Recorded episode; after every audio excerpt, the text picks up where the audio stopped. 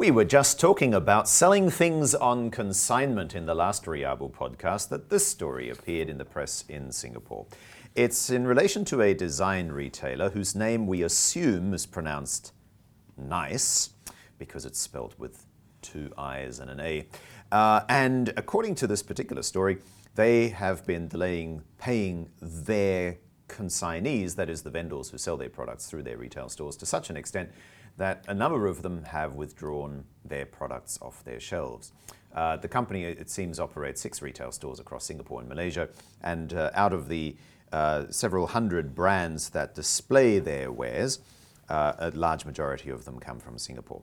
Uh, so, Simon Littlewood, you know, seeing that we were just talking about consignments, it's an irony that this story has partic- uh, come across our table. Let's pluck apart some of the things that, that this story contains. First of all, this idea that uh, selling on consignment has, um, or rather, that the retailer which sells these products on consignment has experienced a tight cash flow situation.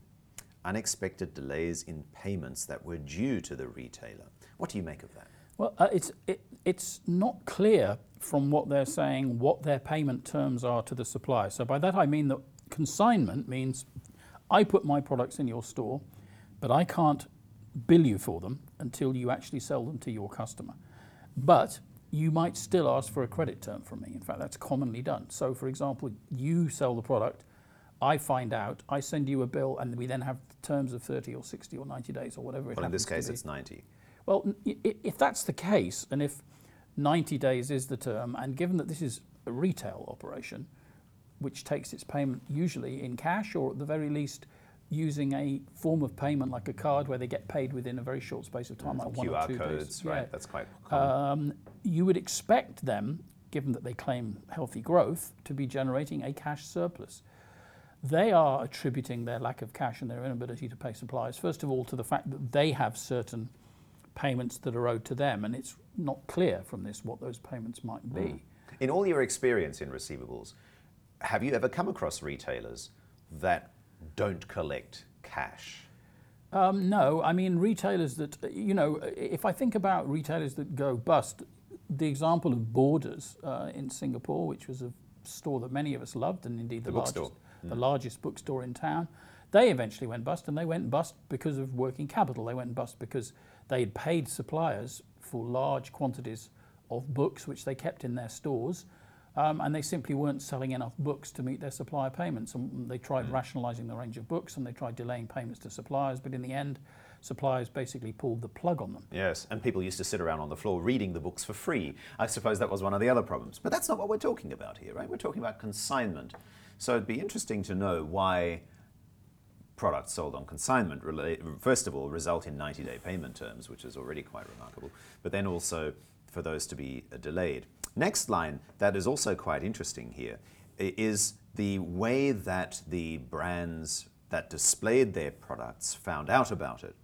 It looks from reading this particular story that actually vendors tended to, to use the term here, find out that a product had been stalled. Now, that doesn't say to me that there is a system in place that, like an auditable system that notifies the vendor, isn't it? So, so if I'm a vendor, you know, many, many vendors of products into retail spaces have what they call merchandising teams.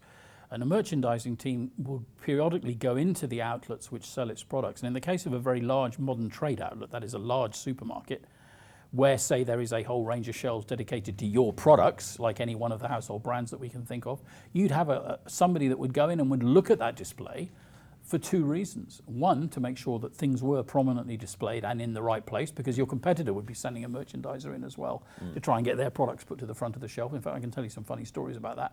Um, but also, in the case of consignment, to check what's been sold and what's not been sold, so that you know what you're, you're invoicing.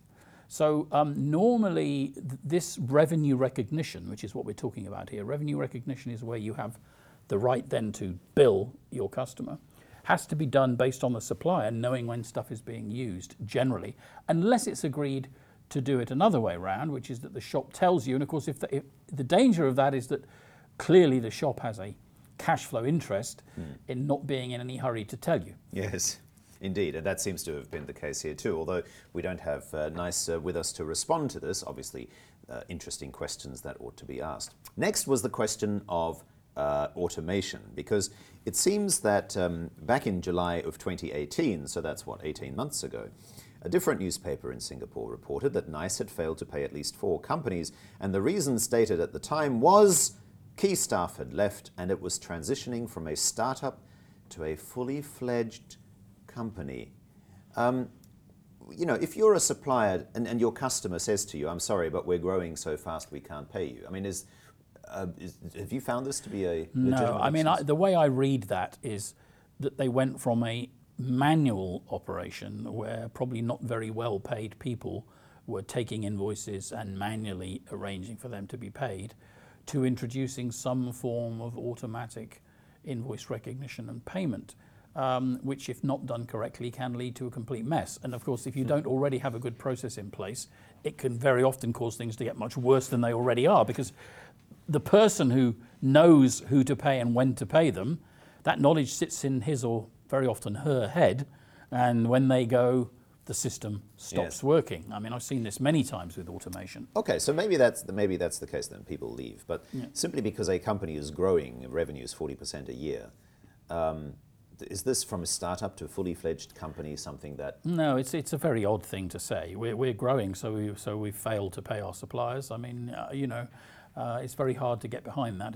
But but you, you have said in the past that the bigger your company is, the greater your working capital needs. Uh, well, it depends. Not in, that retail is, is an example of uh, is an example I would normally give of the opposite being the case. So so so generally with with with with uh, uh, say a B two B company, where you're paying your suppliers in a certain period of time and your customers are paying you in a certain period of time, if your customers are taking longer to pay you than your suppliers have to be paid, which is quite common, then yes, your working capital needs will go up as your business grows. Because you've got more yeah, raw, more sales you have, the more money you need. Yeah, right. but but but uh, uh, um, in the case of retail, one of the reasons that the so-called modern trade, which are the massive supermarkets that we all know and love, you know, the big German ones, the big European ones, mm. the big American ones. One of the reasons that they were able to fund such incredible growth was that they pay their suppliers as late as they possibly can, and they demand cash on the nail for everything that they sell. And the consequence of that the is customer that pays at the point. The more that they sell,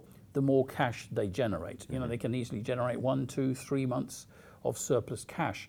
The more cash they generate, the more stores they build and so on and so and on. it just and so grows on. from there. And that led to exponential growth for many of these companies until the competition got to the point where they weren't able to attract the level of business or margin because what happens when you've got too many competing yes, is course. that everyone's price everyone's gouging the prices yes. um, and it becomes and it becomes very difficult to sustain that okay so then uh, again looking back at this particular story in the absence of somebody from Naiise being here to tell us their point of view uh, we had uh, a spokesman from Freshly Pressed Socks being quoted in the paper. They're one of the consignment, uh, rather, suppliers selling on consignment.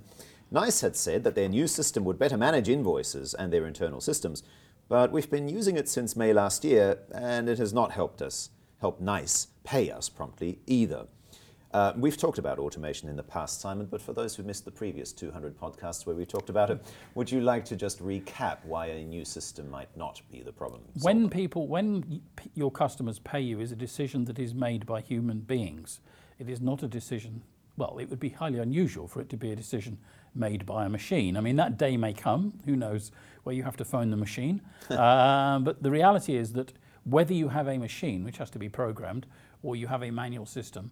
It's human interaction that determines when you do or do not get paid. And it's just, I've lost count, as have you, Mark, of the number of times that we've read that mm. by buying a piece of software or by accessing the cloud or something or other, mm. that all the issues, quote unquote, around late payment will disappear. Well, of course they won't. Yes. Two final uh, quick points uh, as we start to wrap up, and I want to hear those stories about retailers pushing their products to the front of the, the shelf. Mm. Uh, the first thing here is in relation to the fact that, you know, um, one of the um, uh, vendors says we tried selling our items in supermarkets, department stores, and a bookstore, but our sales were not as good as in Naiise outlets.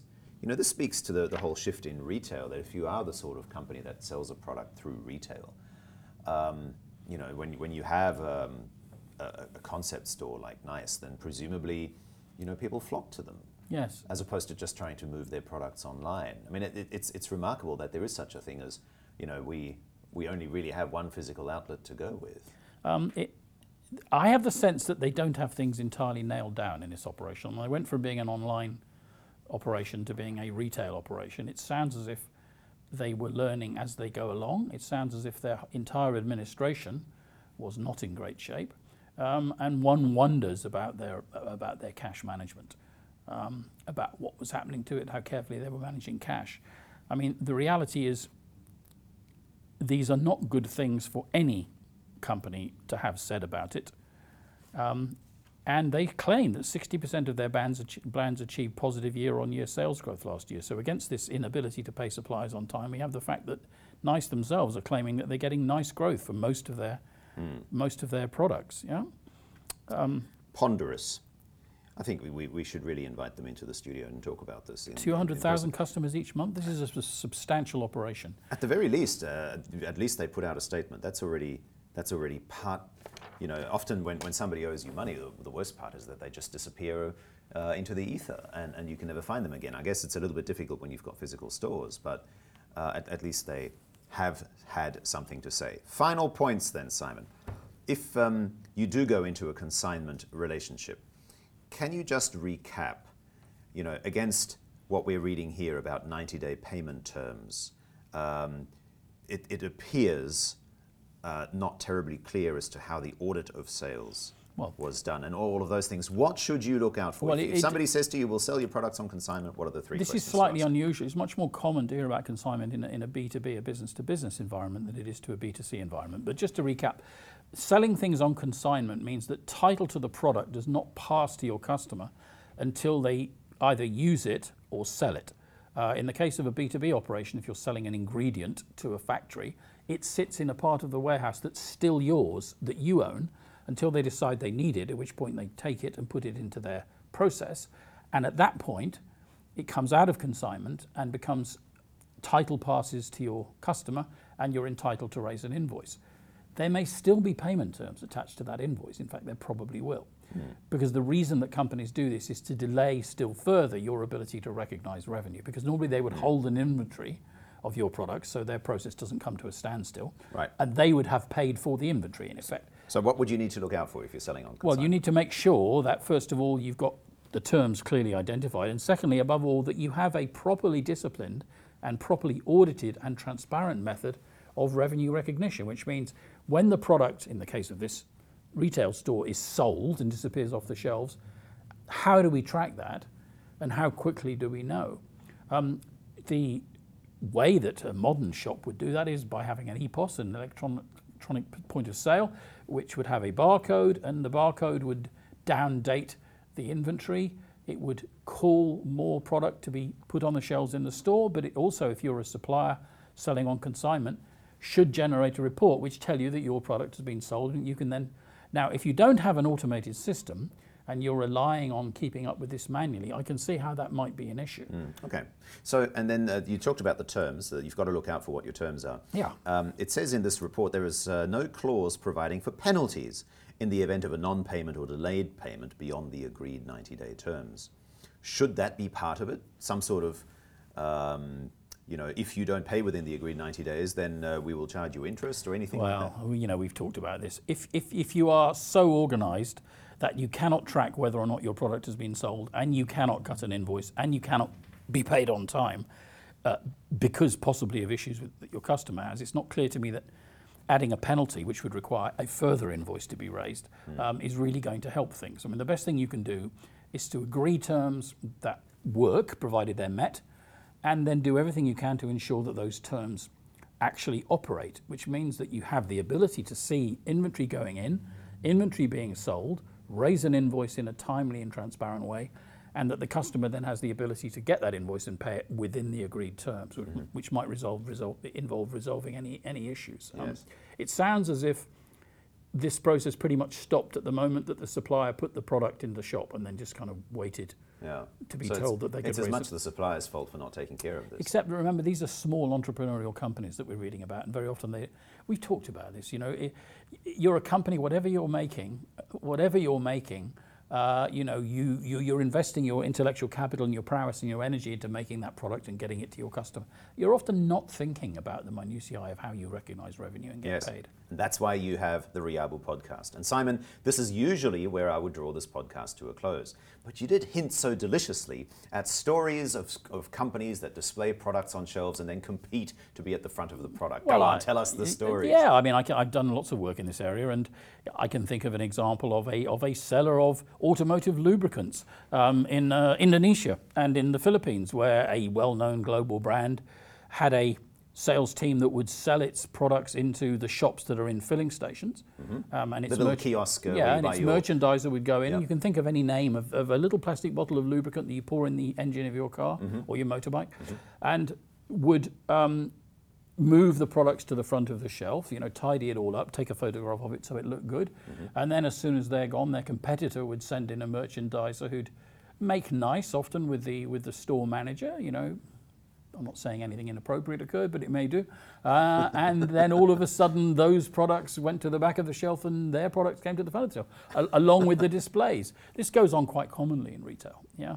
really? Yes. Any, more stories like Well, it, it- the difference is, of course, that if you have a very large customer, that is the modern trade, like say a Tesco or a Makro or a um, an Aldi, the German one, or what's the really big American one, you know, massive store, that a big supplier will have a full-time presence in the customer's shop. So your merchandiser in a Carrefour or a Tesco will be there all the time making sure that no, no, no naughties are perpetrated on the products. so, so kind of running up and down the store with a ladder, you know, making, making sure that everything is visible and, you know, uh, possibly even handing out samples.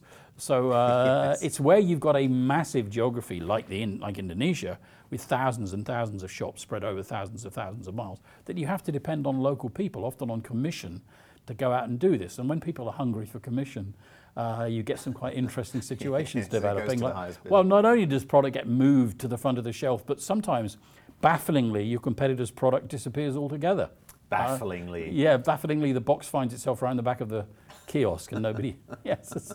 Baffling indeed. Thank you, Simon. Okay.